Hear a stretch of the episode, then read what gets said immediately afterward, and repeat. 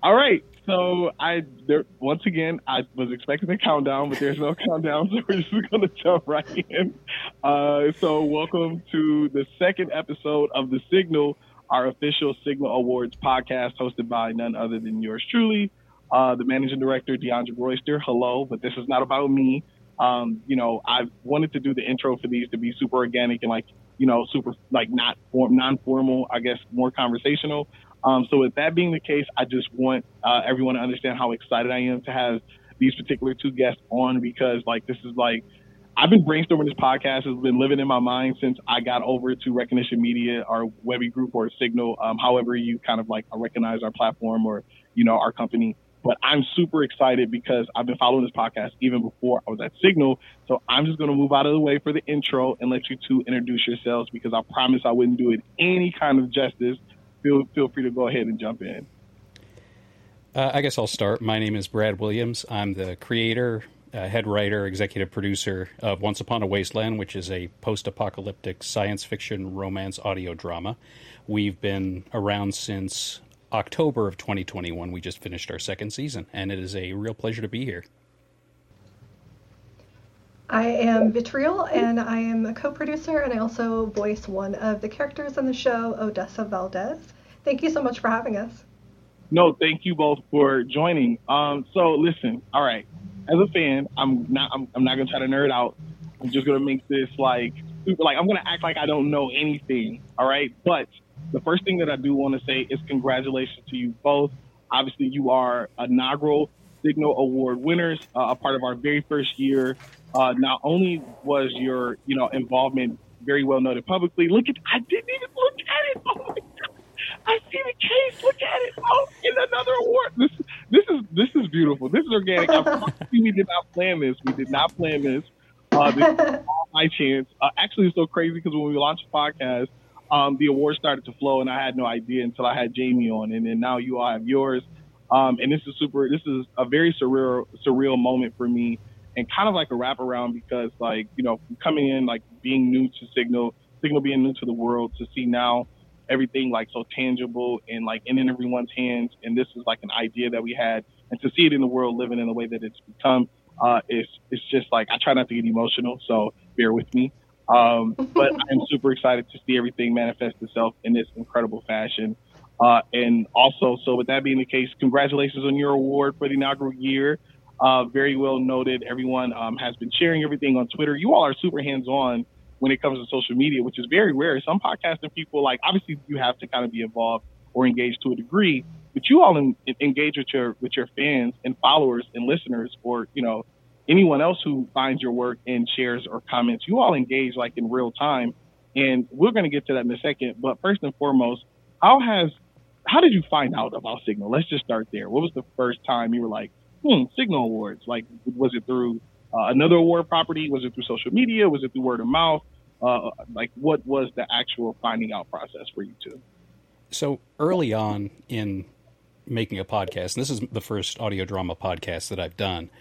One of the things that I wanted to look around for because people had sort of mentioned uh, just in passing that hey, there are awards that exist out there. So I started to look for different awards that were that existed out in the world, and it may have been through the Webbies that I found out about the Signal Awards. There may have been a link on the Webby site saying, hey, there's also this new thing that we're doing. So it, it really was just through looking around, asking people, trying to find out what was out there. And it's it's funny because uh, not knowing a lot about the different awards as I as I was going through, I actually said, and V can can vouch for this. I said, well, okay, listen, and I know it doesn't work this way, but if I have to choose one award to win, or an award from one organization to win, I want it to be the Signal Awards because that seemed like I don't want to say the the most big time, but it just it, it felt the most prestigious, even though it was the inaugural year. There was something about the way that everything was pre- presented, and having the pedigree of the Webbies also helps. But that that was, and the other part of that is the flip side is uh, when I saw who the other shows and the other organizations that were nominated were, I my immediate thought was I've made a terrible mistake. like because uh, like even before the nomination process happened, I looked through the directory and I saw well this is you know Apple and you know all these people with you know budgets and like professional Right. writers and, and, and things Right. like that. I'm like, okay. And I thought, hey, listen, it's a lesson learned. This is my first time. I didn't know about any of this stuff, but hey, it's it's still a good experience. And I even told the cast the day before nominations came out. I said, hey, I just want to let you guys know. Nominations are, for the Signal Awards are coming out tomorrow. We are not going to get nominated, but I don't want you to take any of that as as a statement on what you have done because I'm I'm really proud of you because I, I, I, I am really proud of, of what we have all accomplished together. And then I got the email that, that we did get nominated for, for best writing. I was like, about that. You were kind of mitigating expectations at that Yeah. point. Like, you know, sell low, you know, sell low, went high. You know, it's kind of one of those things. Uh, Under be one promise and over deliver. Right. That's exactly. That's what I meant to say too. That is the, actually the best way to probably say it. So, V, were you? Uh, so when when you got the news from Brad, were you like, "Oh my goodness, like we're not going to win this thing," or do you was like, you were like, "No, I believe in us wholeheartedly. So we're gonna we're gonna walk away with something out of there." Once we got nominated, I, I was like, that that's our win, is just being nominated. I never expected to win considering who we were up against and that we you know are are not as professional necessarily, you know, we're I we're vouch for it. I, I mean, uh, certainly Brad is a lot more professional than me. You know, I don't really have a background that would lead me to be a producer or be an actress. So this is kind of a, a new world for me. So I was happy with the nomination, and then uh, winning just uh, has been an amazing experience and not at all expected. Thank you so much. Yeah, I, I think that's one of the things that I identify with as well. I think as we continue to flesh out like all of these different sectors of the podcast industry, it's like we're still being who we are because there wasn't much structure in terms of like how you present yourself, how you show up. Like even, you know, being in this role, I still there's a part of me who's like super podcast oriented and I'm like very informal, you know, very learn as I go, you know, very hands on, let's break something and fix it and then create something on the way to whatever it's to become. And then there's this other side where the industry is like very well put together and there's a lot of jargon and certain terms that they use and you know everyone's like super formal and they're like walking into these big busy rooms or these events and I'm like super casual. So sometimes it is like kind of a clash of two different worlds as podcasting emerges itself and I think like you know and, and I think you hit the net on the, the nail on the head V where it's like okay I may not be of like that cloth but I'm a podcaster I'm an audio creator right so I'm not this person who comes from this very antiquated background, this like formulaic way of doing things. So like, how has that been now as Once Upon a Wasteland has become so much more prominent in the podcasting world now after winning an award and where you are now? How has the beginning, and we'll get back to how it started, but just like where you are now, how has it kind of shaped your journey the way that you all like, as people find out about you and they reach out to you, like now, how do you, uh, do you feel like now, like, okay, I'm, I'm comfortable being myself in this space? or do you still kind of have to polish yourself up? I quote unquote polish yourself up. I think you are amazing, consummate professional. That's just me. But like, how how now do you, with the new recognition and also the, the new waves of, of, of fans and listenership, how now do you integrate newcomers into the fold and still be yourselves at the same time? Well, one of the things about me is it's it's hard for me to not be who I am. Uh, It's and I guess that's good because I guess there is some authenticity there, but also in in situations where I think there is an expectation to to not be fake, but to be a particular kind of a way in the way that you interact and, and the way that you conduct yourself or even the way you dress like you like you mentioned all those kinds of things.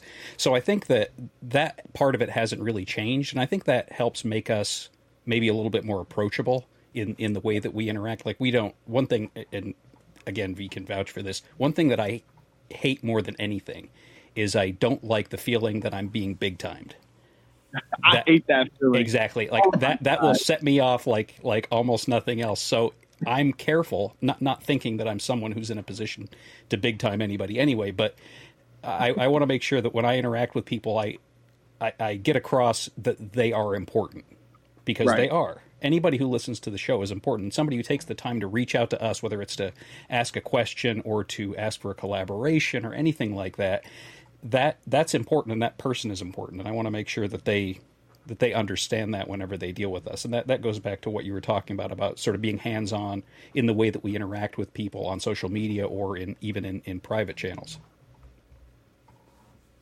Awesome. And, and UV, same question proposed to UV. Like, how how are you like maneuvering around this like this new wave of like notoriety and all these wins and now being like a, a growing name brand, becoming one of like one of the leaders in this industry?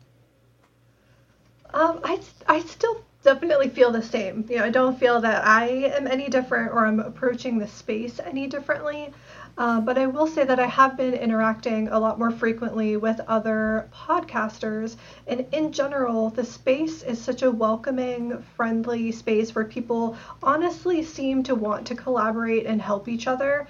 And that has been very refreshing. So I would like to certainly continue that uh, as I move throughout the community is try to just echo that and be welcoming and friendly, collaborate when possible, and make sure that we are still being our authentic selves in this space. I think that's amazing. I think, you know, even when I see you all respond to people on Twitter, obviously I'm on Twitter a lot, probably too much, but um, I, I, think I, I love how authentic you all are. It's not like, you know, you all are super personable. Like we were DMing or inboxing for like a very long time, like to the point where I, I, I probably came off super informal a, a handful of times while responding to maybe some questions. And I was like, wait, let me put my, you know, professional suit on, my face on, because it's like, man, like, they might be thinking like, this guy is loose. Like he's just playing it fast. Um, no, but all jokes aside, I, I do think that's amazing because I think that as podcasting becomes more prominent in all, like even in the award sector, but just everywhere else, it's like, we still owe it to ourselves to be the same way if anyone saw us outside at a happy hour. You know, we'd still be talking about or fanning out about the same things.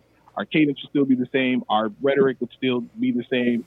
And, you know, we'd be super informative. And, you know, I think that's the thing I love about podcasting as a medium, as much as it's grown. Like people like yourselves represent us to the point where like we're everyday people. Now, obviously you're to be super famous, right? You're to have all this notoriety and people are to want to take pictures and follow you and ask for collaboration and all of these, you know, extensive things and learning how to like maneuver through that, I think is probably the biggest process that comes with, you know, more discoverability or more listenership, right? So one of the other questions I wanted to ask you all is like, what, what was your origin from, obviously people see you now and they're like, wow, this is amazing. The podcast sounds incredible. The writing's incredible. The audio creativity around it is incredible. The craft around it is amazing. Like there's no weak spots on your podcast. And I think that's phenomenal because all of my podcasts have weak spots all around at some point. Um, but from where you are at this point now, is I'm admiring you. I'm pretty sure everyone else is. What was your origin in terms of getting into podcasting? Like, I know you uh, obviously have some type of technical background when it comes to sound, and then the writing side as well. But just kind of a Brad's face is describing everything, right? He's like, listen, I don't know if I got that, but I'm sure there's some origin that lends itself to you all because, or maybe it's just trial and error up until this point. You've got vastly great in such a small amount of time, which, listen, that's what Signal Award winners are, right? They're amazing people, um, or amazing creators, I should say. Um, so talk a bit about your origins and like kind of how that all started for you all. Well, I can I can start off. Um, so I do have a little bit of a background in media. My undergraduate degree is a broadcast journalism degree from the SI Newhouse School of Public Communication at Syracuse. So I, I do have. I love that. So I, I, do have some level of familiarity with that. I've done TV. Um, you know, I, so I, that part of it I was at least comfortable with going in, and I do have some background as a screenwriter and a uh, and an actor doing a little bit of TV here and there and doing some writing for TV.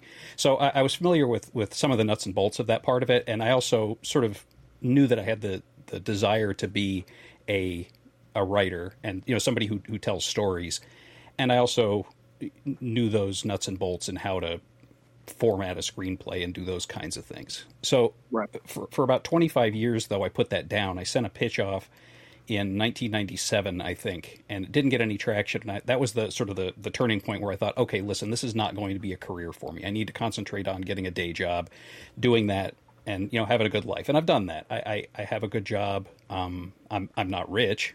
that would be nice, but but you know, I, I'm sure it's in the mix, but go ahead. I'm sorry. I, I, have a you know I have a comfortable middle class existence, and that's great. Um, and it enables me to do this as a as as something that I enjoy. Um, you know, right. I'm, I'm, in a position to do that, and that's great. But in any case, on Reddit in early 2001, there was a somebody in the Fallout 76 subreddit put out a casting call and said, hey, I need voice actors for this podcast that I'm doing. And I thought, hey, I, it's been a long time since I did it. It's no pressure. It's not a, a paid thing. So I'll throw my hat in the ring. I'll audition and and and see how that goes. So I auditioned for that, got the role, and that podcast is called The Modus Files, and it's a, a one of the featured roles that's that's in that. So the, the creator of that, Lawrence, he encouraged me to flesh out uh, characters and maybe write some some scenes involving those characters, those kinds of things.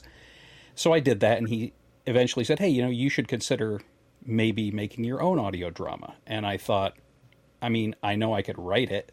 Um, how do I get actors? Or I, I, I shouldn't say I shouldn't say it that way. I knew how to get actors, but how do I, how do I make this a compelling enough thing that people want to be in it? And also, I had literally never done any sound editing or sound design in my life. None, not once. Are you serious? yeah. So, so I had to, I, I had to kind of, I had to kind of figure that out as I went along. Uh, and and and you can hear, I think, because I, I did listen back about. I was bringing my son back from college, and I listened to several episodes on the drive there and the drive back, and I could hear that aspect of it improving in quality. So it's like, yeah, I, I figured things out and got better at it as I went, and you know took more chances and tried different things. So you know, I, I going back to understanding how some of the nuts and bolts of this kind of thing works, even though it's a completely different medium. I put the casting call out. Didn't get a lot of bites on my casting call, which is which is normal. Yeah, but but I got but I got lucky uh, for one of the roles. I uh, Lawrence had somebody reach out to him, somebody who's very prominent in the Fallout community, uh, Letitia Lemon, who plays Beth in the in, in the show, she reached out and she was interested based on the strength of the, of the first two scripts that I wrote. And then there was another actress who had appeared in the Modus Files Halloween episode, and it was almost a just a, that episode was all her. And I thought, if I can get her, and I already have Letitia, this has a chance to be something special because the show I knew was going to really hinge on those two characters in and of themselves as well as their relationship. And right. that person, of course, is on the call right now. Uh, she did agree to do it. Uh, and the rest, as they say, has been history. But but I but I will say that was how V started off with the show as one of the mm-hmm. one of the lead actors. Wow! But, ver- but but very quickly she grew into someone who became very important on the production side, uh, mm. really helping me with with the writing. The uh, she did sensitivity reads for me, which is very important considering some of the subject matter that we that we hit. uh, offering me just just general story guidance. You know, I can bounce something off her like, hey, "What do you think of this?" And she would. She is always offers uh, very, very good feedback and feedback that I know is always honest. Right. And that is one that is one of the most important things that you could have in any kind of a collaboration like this. So she and that role has only grown as as time has gone on. Gone on. So she is in, extremely important to this to this whole process and what we have been able to achieve. That is incredible. And Viva's for you too. Feel free to chime in at any time. So sure. you, you yeah. This, so you see this open call and you're like, you know what? I'm already killing it out here. Let me just go ahead and extend myself to this amazing new podcast that I'm impressed. You've seen the write up, obviously, in the ad. And then, so just talk a little bit about like, you know, you before seeing this, uh, this open sure. cast call and then kind of like after your journey up until now? I had existed previously in the Fallout space as a general content creator, and I stream frequently on Twitch, and I was streaming a lot of Fallout content. And I was interacting with some other Fallout podcasts, not uh, as an actress, but just as a fan. And I saw the Modus Files posted a call for actresses, and I was like, oh, I can do that. This is a really short right. role. It's going to be fun. It's just going to be something silly. And then he reached out for a couple other roles, and I ended up getting the Halloween episode, which was something that was very exciting and uh, a very, very large part.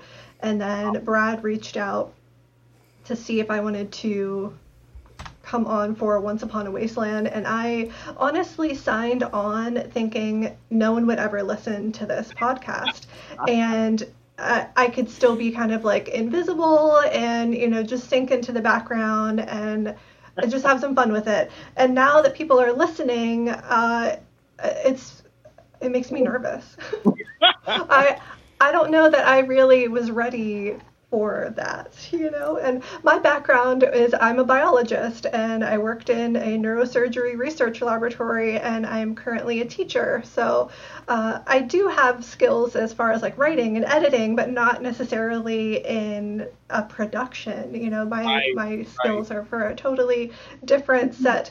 Um, so I, this definitely was unexpected, and even when I auditioned, I uh, I felt that I really should not have gotten the role of Odessa because I felt that it should have gone to a person of color because uh, you know she's not a white woman and I am so I said please give it to someone else if someone else auditions and I right. think there were what maybe only four if that uh, people that auditioned so I did end up getting it yeah I'd have to look back as I recall there I don't even think it was four I, mm-hmm. I think mm-hmm. there were only there were only one or two and I think none for Beth, if or maybe one for Beth. So yeah, that, that but that's the thing, and that's one thing that I learned. You know, we we learn as we go.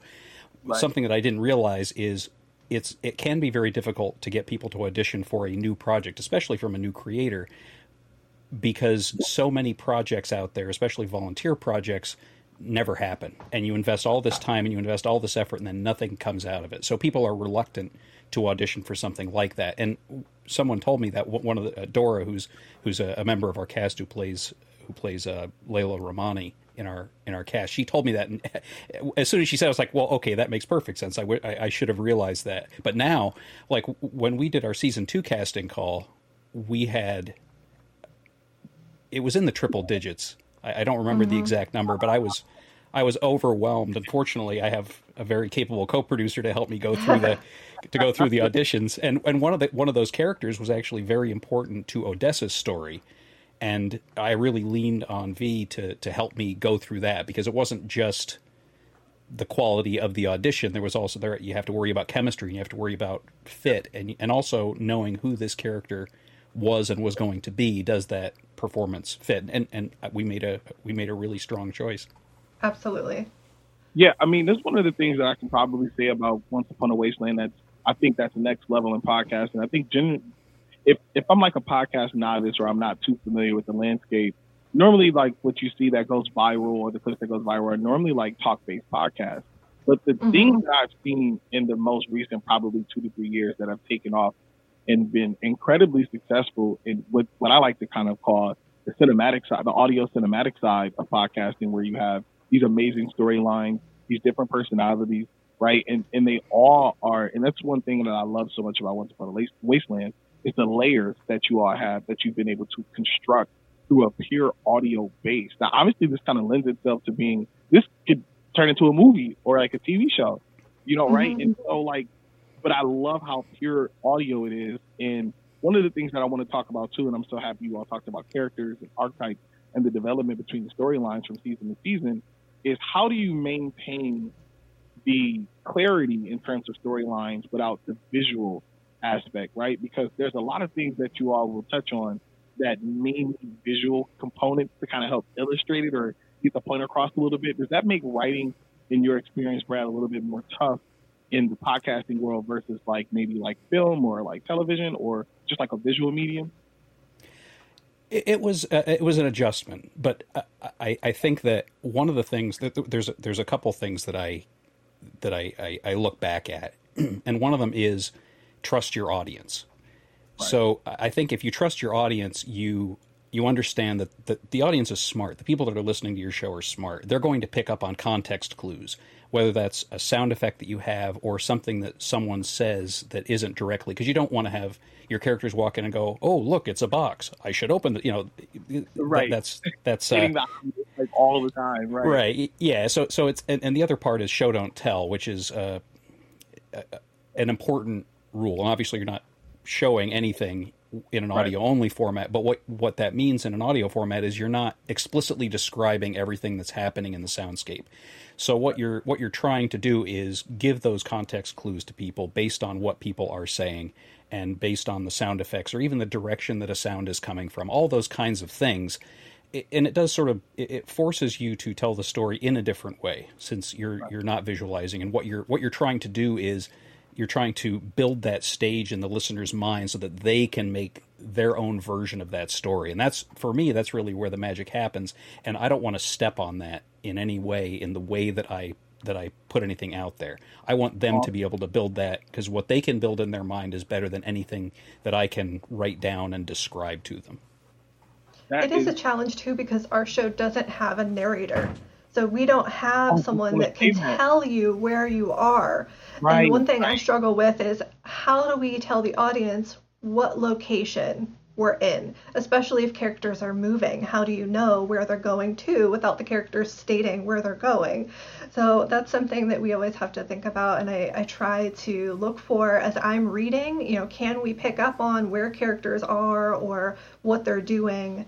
Uh, and and Brad, you do a great job of that. I think that for the most part, it's it's it's pretty obvious where characters are because I think maybe some characters are less likely to move than others. So it's almost like you ground certain characters to know if you're speaking to them, you're in this location. Mm. If you're somewhere else, you know that character is maybe not there. Although in the second season, I think that uh, definitely gets a little confusing.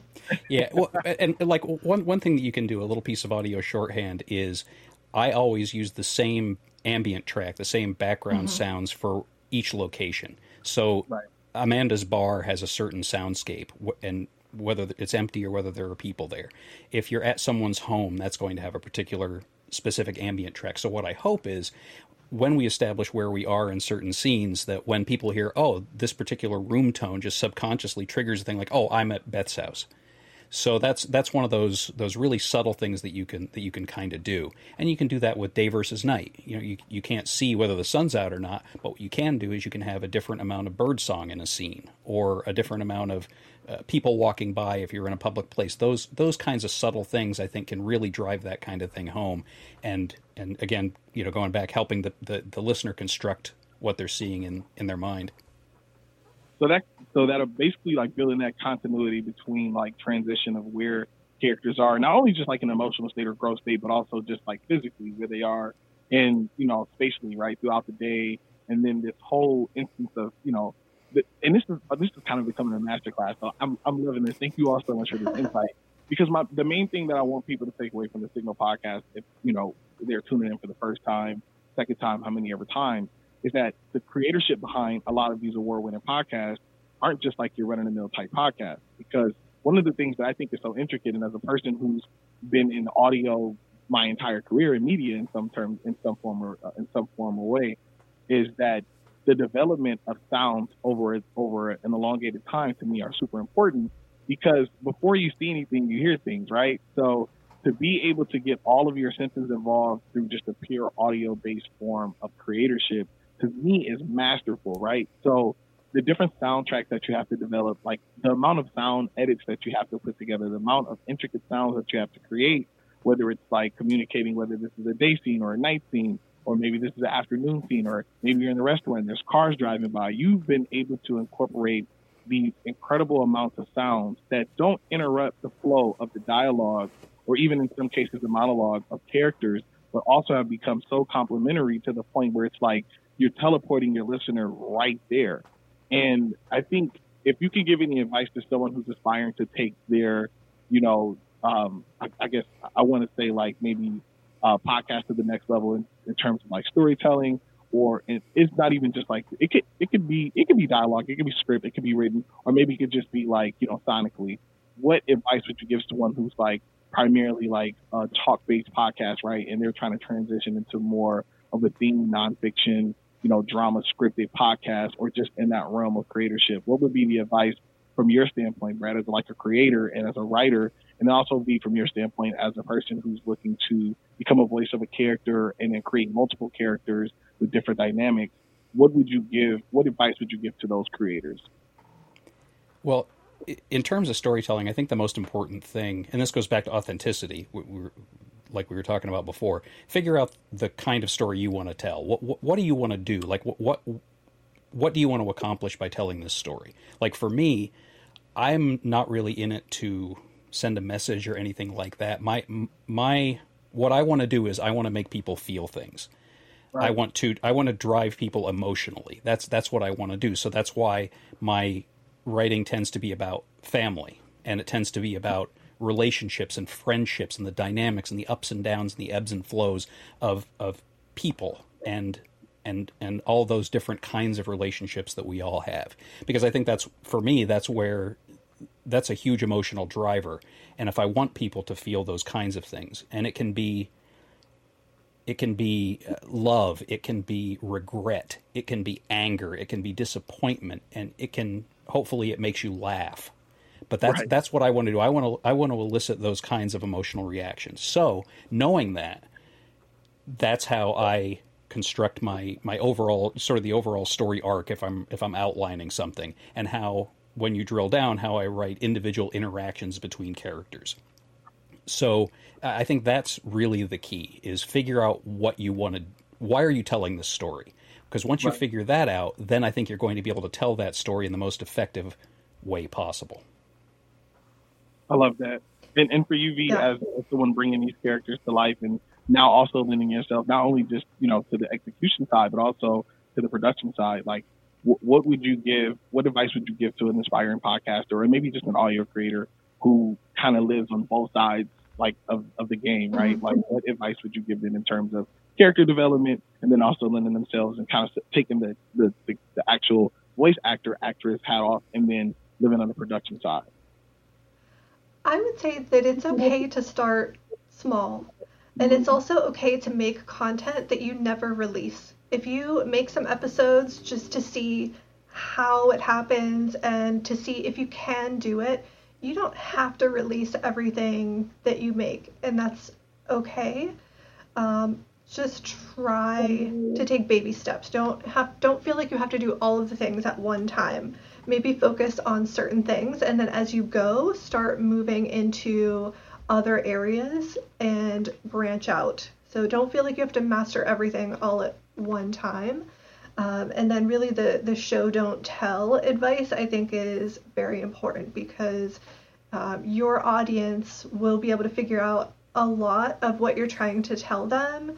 Uh, so you can really build in some clever nuances and also develop a clear plan you know, if you are creating a story, how is that story going to end? Have an awareness of what the end goal is going to be before you start. You know, you don't want to be four episodes in and then realize you don't know where you're going with this. Right. Uh, so really have a clear end goal so you can start to add in some force foreshadowing or you know start to tease where content is going to go. Or uh, if you're like brad you could you know make even your cast members completely confused about what is happening. And like I, I sometimes think i know what is happening and then he's like no no no.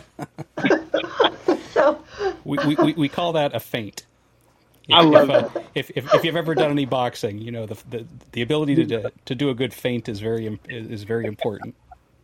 That's incredible. Yeah. Thank you so much for that insight as well. That kind of put me in a mindset of like Game of Thrones, where like all these characters are like giving like with their impressions of like the final table script read, and they're like, "Oh no, I didn't know this was going to happen," or this. I'm like, yes. "How did you not know?" Um, and I, I think that that gives so much more to look forward to, not only just for the audience, for us, but also for an engaged cast as well to keep them on their toes. And I think that just speaks to like really kind of the creative specialness that I think once Upon a Wasteland kind of brings to the industry. And I think very few other podcasts, and this is no disrespect, I think we had some incredible winners. But when I, I'm, I'm in juror, I'm a juror, so yes, I am. I listen to and it was hard not to continue to listen to more episodes when I was judging. It was hard to be like, oh, I'm gonna move on to this next entrant, but damn, this is getting good. like it was, it was, one of those things that drew me in, and I honestly I was so like it made me look in look in the mirror as an audio creator, as a podcaster, and say, "Are you really pushing the, the, the limits of this thing? Like, have you really tapped in to what this could be for a creative outlet for yourself?" And I think that's the essence of anything that, like, any content that I ingest, or at least I try to, um, intentionally, is to inspire me and to kind of intimidate me a little bit, right? Mm-hmm. There was parts where I'm like, how can I create this this this this, this amazing carousel of characters that not only push the the, the storyline forward, but also this amazing array of production around it that makes you so captivated that you just want to run through the whole season right then and there on the spot. And so it's like, I think one of the things I kind of want to commend you on, both in the entire cast, is the realness that you bring to what it is. And so I think to myself, okay, with the insight that you both just provided, and I, I don't want I don't want you to give it away because I want to ruin it for people. I try, I try to speak so loosely about this because I don't want to ruin the experience. All I can say is this is an experience of audio that is rarely going to be matched at this level, this consistent consistently, and to this to this amazing ability. But we spoke about knowing where you're going or having an ending and then working to that. Do we have a conclusion of where Once Upon a Wasteland is heading, or is this thing just like you know what? As long as it grows, we're going to add more layers and flesh more things out and make it more intricate. Well, it's it's funny you should mention that. Uh, so when I the, the way that I that I operate, the way that I always operate, I stop at the end of a season, give myself a couple of months to decide what I want to do. Do I want to come back and do more or not? So I'm I'm still I'm right now in that wilderness period for making that decision for whether there's going to be another season or if I'm going to do something new or or whatever. Um, oh, but well, no, I mean, now if, if you listened all the way to the season, uh, the the end of the, the season finale was a pretty definitive statement on. So I, and that, that's that's one thing. Because of that, I don't want to leave anybody hanging. So right. I so I wrote the season one finale and the season two finale, so that if I decided that I didn't want to keep going, they would function as series finales too. Now wow. I pa- I painted myself into a corner because the way that I ended season one, that epilogue at the end of season one, was how I had pictured ending the show. Like the, the guys who did Lost said, okay, they knew the exact image that they wanted to end Lost with, and they did. I had the same thing. I'm like, okay, this is exactly it. This is the conceit that I want to use, and I'm like, but I don't know if I'm if I'm coming back, and I don't want to leave anything on the table. I, I want to throw everything out there that I have because I'm going to be mad at myself if there's something that I didn't do. So like, okay, I'm going to use that as the epilogue, and then I decided to come back, and I was like, okay, so how do I top that? because I thought it was. I, I mean, I, I don't say this kind of thing often, but I I loved it. Like I it it it turned out really well. My my own daughter was in it. Uh, mm-hmm. I did a voice in it, um, and it was just I, I just I think it turned out really really well. But then again, my, my thought was, well, and you don't always have to top yourself. But I thought, how do I how do I follow that up in season right. two? And I, I think I told I told V I said I want to murder people with feelings. Like, uh, and, and and and I I did I called back to things that I brought up even in that that epilogue, and right. in the, the, the scene that came before it in the in that second season finale, to to really just tie things together to, so that people can can listen to just kind of go, ah, you know, through through through.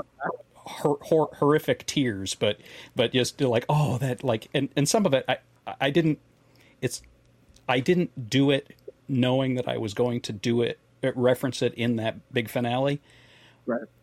But I wanted it to sound like I like I that was my plan all along. That's that's one of the things. If if if you do it right, and, and it's usually luck, it can make you look way more clever than you actually are. That's beautiful. Well, I think you also did something. Um, you also did something interesting though, where in the prologue, you kind of tell the audience what is going to happen, and then you just fill in the details as we go through the season. So I feel like uh, if you listen to that prologue, which I don't know that everyone uh, that has listened to all the seasons have listened to the prologue, the prologue kind of gives a lot away that you know you might not pick up on. Uh, so the audience kind of knows what the end is, and we're just filling in the middle. Mm-hmm. And, and that was actually, I'm glad you mentioned that because that was another thing with the epilogue and another separate corner that I painted myself into. And although this one I looked at I actually looked at it directly as a challenge for myself as a writer. In that epilogue, I tell people how the story ends. Like I tell them how, like, what is the fate of these two characters? Like I explicit, like, there's no question about it. So then it becomes, I come back. How do I make people want to listen, even though they know how the story ends? Wow. You know, and, and and I thought I took that I, I took that as a challenge for myself. I'm like, okay, because I I tend to be really contrary in the right. way that I write. I like to do things like that where it's like right. well, only only a maniac would do that why would you do that and and that's that's how I make some of these storytelling decisions. Like even the the the formulation of this show. So, what is the least likely genre that video game fans are probably going to want to consume? knowing that knowing that the, the demographics of video game players and people who consume video game romance, one hundred percent. So I decided, well, that's what that's what I'm going to do. That's going to be the core of my story. So just things like that. I like to challenge myself like that, and then sometimes I look back and wonder what past Brad was thinking. But but but I think it, it, it, does it does kind of keep me on my toes, and it it makes you really focus on what you're doing and and staying again staying true to, to, to what you want to do. I mean, I'm a, I'm a comedy writer at heart. That's that's right. my background. But and I, I do work some humor in, but really this is a story that's more emotional and more about like I said about characters and, and relationships and family and all those kinds of things. So it's it's it's been fun to to to step into that kind of a thing and, and sort of stretch myself as a as a as a writer.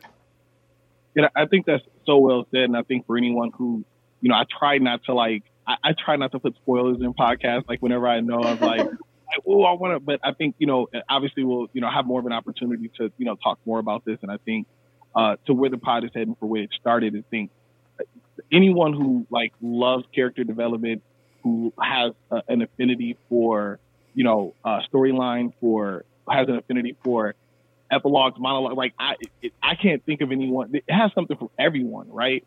And I know that's how how hard that is to do. And even you having like you could tell whoever whoever writes has a humor, a sense of humor, because even like okay, you know, we'll just I, will just keep that that way. I'm just gonna say listen to the pod um, because Once Upon a Wasteland is most definitely one of those all times all time ones that I think five years from now, once if, even if it isn't concluded, it'll still be referenced as like a, a footnote of what peak creativity can be for written podcasts, for scripted podcasts, but not only just for that, but just also for just sound design and just for overall pure audio quality. I think those are the things that I pull away all the time. Like I sometimes like I get so like I, I, I get so emotion like I, I, guess I would say emotionally engaged in describing how much creatorship goes into this one thing. And I think there's no better way to so to showcase and also like hold up one glowing example of what podcasting should be represented by. And this is most definitely one of those ones. So um, I think it's super incredible to have you all on. I'm super thankful. Before I let you all go, um, because I have someone like trying to get into my door for some reason, I'm mad. I wrote this time off. So you might have heard a doorbell. Um, this is New York City, so everyone, you never know who's trying to visit your door. Um, but yeah, so really quick, this is one thing I want to make sure I ask everyone is what did you do to celebrate uh, your win for your inaugural Signal Award? What, what was the celebration like on your own? Like, what was the one thing you did or didn't do that was like super important to you? This is going to sound hokey, but the big thing for me was I wanted to express my appreciation to the cast and to everybody who made this possible that wasn't me. Because I, always say it's almost like uh, Captain Shaw in Star Trek. I'm, I'm just some dude with a copy of Final Draft and a Mac with Logic Pro on it.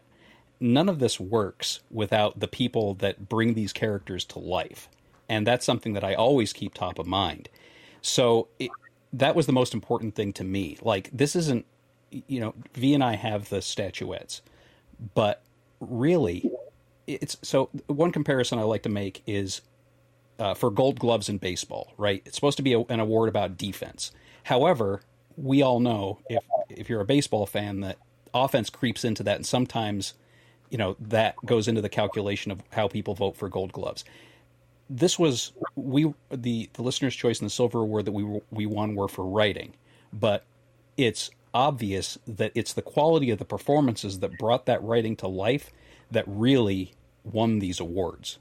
So far as so far as I'm concerned, without V, without Letitia, without Lucy, without the all the guest people that we've had in, they are none of this is is is going to be possible. So that was that was my big that was my big thing, and I, I, did I did show it off. I was in Washington when when the statuettes came in, but as soon as I came home, I actually took one into my day job earlier this week so that I could show it off and show this is really heavy. And you know it's it's it's crazy. The, the, the here's here's talking about how you know I mentioned how professional and put together the Signal Awards seem to be to me right from the start. compare a Signal Award to an Emmy in terms of the, the quality of the statuette. Like this is a this is a real statuette, and an Emmy wow. is the, is the biggest piece of junk you will ever put your hands on. This is, this is I am so oh, honored no. this, this is even formulating into the universe right now. But go ahead. All right. Yeah, no, I'm I'm I'm dead serious. They are not high quality statuettes. So so that that that that, that just goes to show. God, I just I'm just glad this is on record. my, my go-to clip for anyone who's asking about what Signal means to the winners. This is golden. Well, I, can't speak for Oscars though. I've, I've never held an Oscar, so I so I, I don't know whether those are of the same quality. Baby steps. I'll, I'll go with it for now. but no, I mean it's it, it's it's just one of those things that I'm just I'm I'm so appreciative of. Uh, just external recognition is extremely difficult to get, especially in this space. You know, every one of us, not just us, you struggle to get ratings on Spotify or Apple Podcasts. You struggle to get reviews. Uh, so any kind of external recognition or validation like that, it means a lot. And and like I said at the top, looking at the landscape of the different awards that that, that we found out there, the Signal Awards really did feel like the the the the one that we wanted. Uh, that, that, that would have meant the most to us if we won, and then we did, and I was right. it it meant the world to us. So it, I, I don't want to say that it that that kind of thing keeps you going because you do, you have to have a, a, that internal motor to keep doing it. You you can't just do it for that. You have to understand you have a story to tell or you have whatever it is that you want to accomplish as you're right. as you're doing this.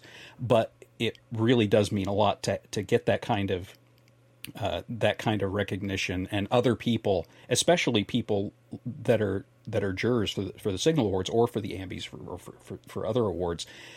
These are people who who know who, who know from whence they speak. You know, these are you know luminaries and experts in this area. So having that part, and and I'll, and I will. The other thing that that really struck me and that made me a little verklempt, I think, was we we won the silver award, which is panel judged.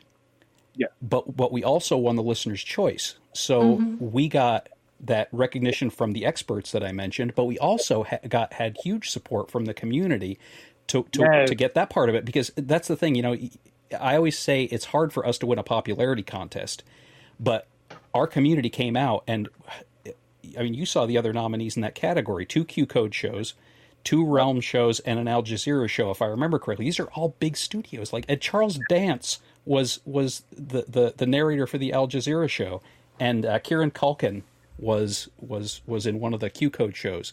And uh, yeah, it's it's like it's it's wild to to think about that. But it's it, it shows, I think, that there is a place for creators like us people that I mean we're self-funded. I don't even monetize. Like I don't I don't run ads. I don't have a Patreon. I, I, may at some point, but like none of that stuff. This is all self-funded. These are all volunteers that are in the cast. People that that that dedicate a lot of time and a lot of effort and a lot of passion to do this. And it shows that that that that kind of storytelling works in this space, and I, it works in a way that doesn't work that it doesn't it doesn't work that way in film or in TV. Independent film is is a thing; it's a very big thing, but there's still a much higher barrier of entry for it. You can do this for free. We don't, but you can use a free DAW. You can use free podcast hosting. You can get free to use sounds and free to use music. All those kinds of things exist out there. Being able to pay for stuff definitely makes it easier, but you can do this for literally for only the amount of time that you can invest in it, and that is crazy. And you can it, it's the story that matters. Being able to tell yeah. that story is, is really what people care about, and that makes this this medium pretty pure, I think. And you see some of the some of the bigger shows. Like I'm a big fan of a lot of stuff on Q Code. Right. The, the, storytelling, and obviously they have great immersive soundscapes, and their casts are amazing. Yeah. But but it's the stories that that resonate with me and so you have it's nice to see that being consistent from something a production like ours and a production from from a studio like Q Code that I that I have such admiration for. Yeah, thank you so much. I I i just wanted to say thank you all for your time. I know we're running a bit over, and I just wanted to say I, I, I congratulations. And no one has summed up what Signal is outside of me. I think as consistently or as like in so many different ways not only did you sum it up, but you quantified it to the point where this is exactly what we, we aim to do. And honestly, I, I, I can't tell you how much like very much like the podcasting realm, what we do at Signal, a lot of it isn't for us, right? A lot of it is for the community. A lot mm-hmm. of it is for the space. And, you know, you, there'll, there'll never be a dollar amount that could adequately kind of, you know, you can tag on to what we do. And I think that's the reason why I love this space so much that we're in for Signal and how well received it was from people like yourself and just outside of the winners, the jurors too. Everyone took this very serious. This is a podcaster's podcast award. I can't stress that enough. Uh, from entrants like yourselves to the jurors to our partners, every single one of them believe in podcasts and they do a full time job of making it not only just like their job, but also their lifestyle because it naturally lends itself to who they are as people. And I think so many great things come out of this. And we're so lucky to have you all be a part of our inaugural year and forevermore moving forward. And I just want to say one more time, congratulations on all of your incredible new accolades. And we're looking forward to honoring you more and you being a part of Signal moving forward. Um, and before we get out of here, if you'd like to plug anything, like feel free to just like throw it all out there. This is your platform. This is your moment. You've made me so much more emotionally grateful. like you made my week. So uh, oh, feel free. No matter if you have any tags or any upcoming things or events, uh, or if you're going to be outside anywhere and you would love for people to pull up on you, feel free to plug those things away. V, go ahead. You're, you're, you you have a much higher uh, oh, sure. higher higher and broader portfolio than I do. uh, on on all the social platforms, I am Vitriol Plays, and I do stream on Twitch, hoping to be more active uh, coming up on summertime. And I'm pretty active on Twitter, uh, also on Blue Sky recently. So uh, lots of good things coming up. I have been doing a lot of uh, auditions, so we'll see where that takes me.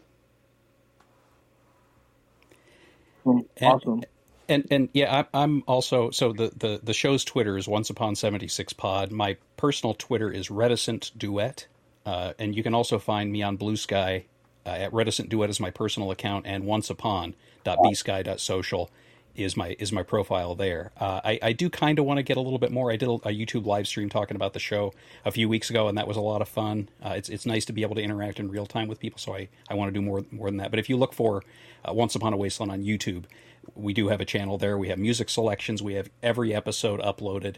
So if that's how people like to listen, like to consume podcasts, we're there too. Uh, and of course, you can find Once Upon a Wasteland on every popular podcast platform, as well as pretty much any unpopular podcast platform. Where if there's one out there that we're not on, we don't know about it because we've we've tried to get out, get out there as much as we can. But but yeah, and, and uh, I I still do appear in the Modus Files.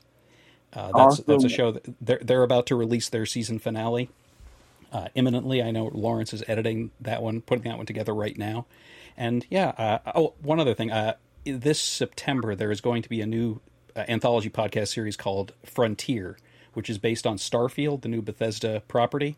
Uh, I have been brought on to write one of the episodes for that. I, I, forget if it's episode five or episode eight, but it's it's one of the middle episodes. So that's that's wow. really exciting. It's it'll be it'll be interesting, and, and that will be one that I will only have to worry about writing for, which let me tell you is going to be a real a real relief to only have to worry about about that part of it, not sound design and editing and all that kind of stuff. Uh, Kenny, who who runs that, who also runs the Chad podcast, has uh, incredible people that do the editing and sound design and music and all that kind of stuff. So uh, I'll be able to write the script and send it on and just kind of kind of let it be. Incredible. Congratulations to you both. I am super excited to not only support myself on a personal level, but also through Signal. Um, anything that you send over to us, we will share with the Signal world as well. Thank you all so much. I'm looking forward to like checking out every single new thing, new endeavor that you all are coming off of. Um, that's going to spawn from this incredible introdu- introduction that I had to you both, uh, which is Once Upon a Wasteland. So please check out the podcast because you're gonna love it. And um, anyone who wants to like jump in the group chat and kind of like share little nuggets here and there, so we don't ruin it for everybody else, and everyone new can kind of get that fresh feel that we got when we first enjoyed it for our very first time. Um, please do let us know. Uh, once again, thank you both B and V for being a part of this uh, second episode of the Signal. I am more than happy to have you all back anytime you feel like, whether it's in individual or in tandem. Um, so in the meantime, we really appreciate you. Congratulations. And we'll most definitely share all of your new work that's coming out um, with our Signal audience. Thank you. Yes, thank you so much for having us.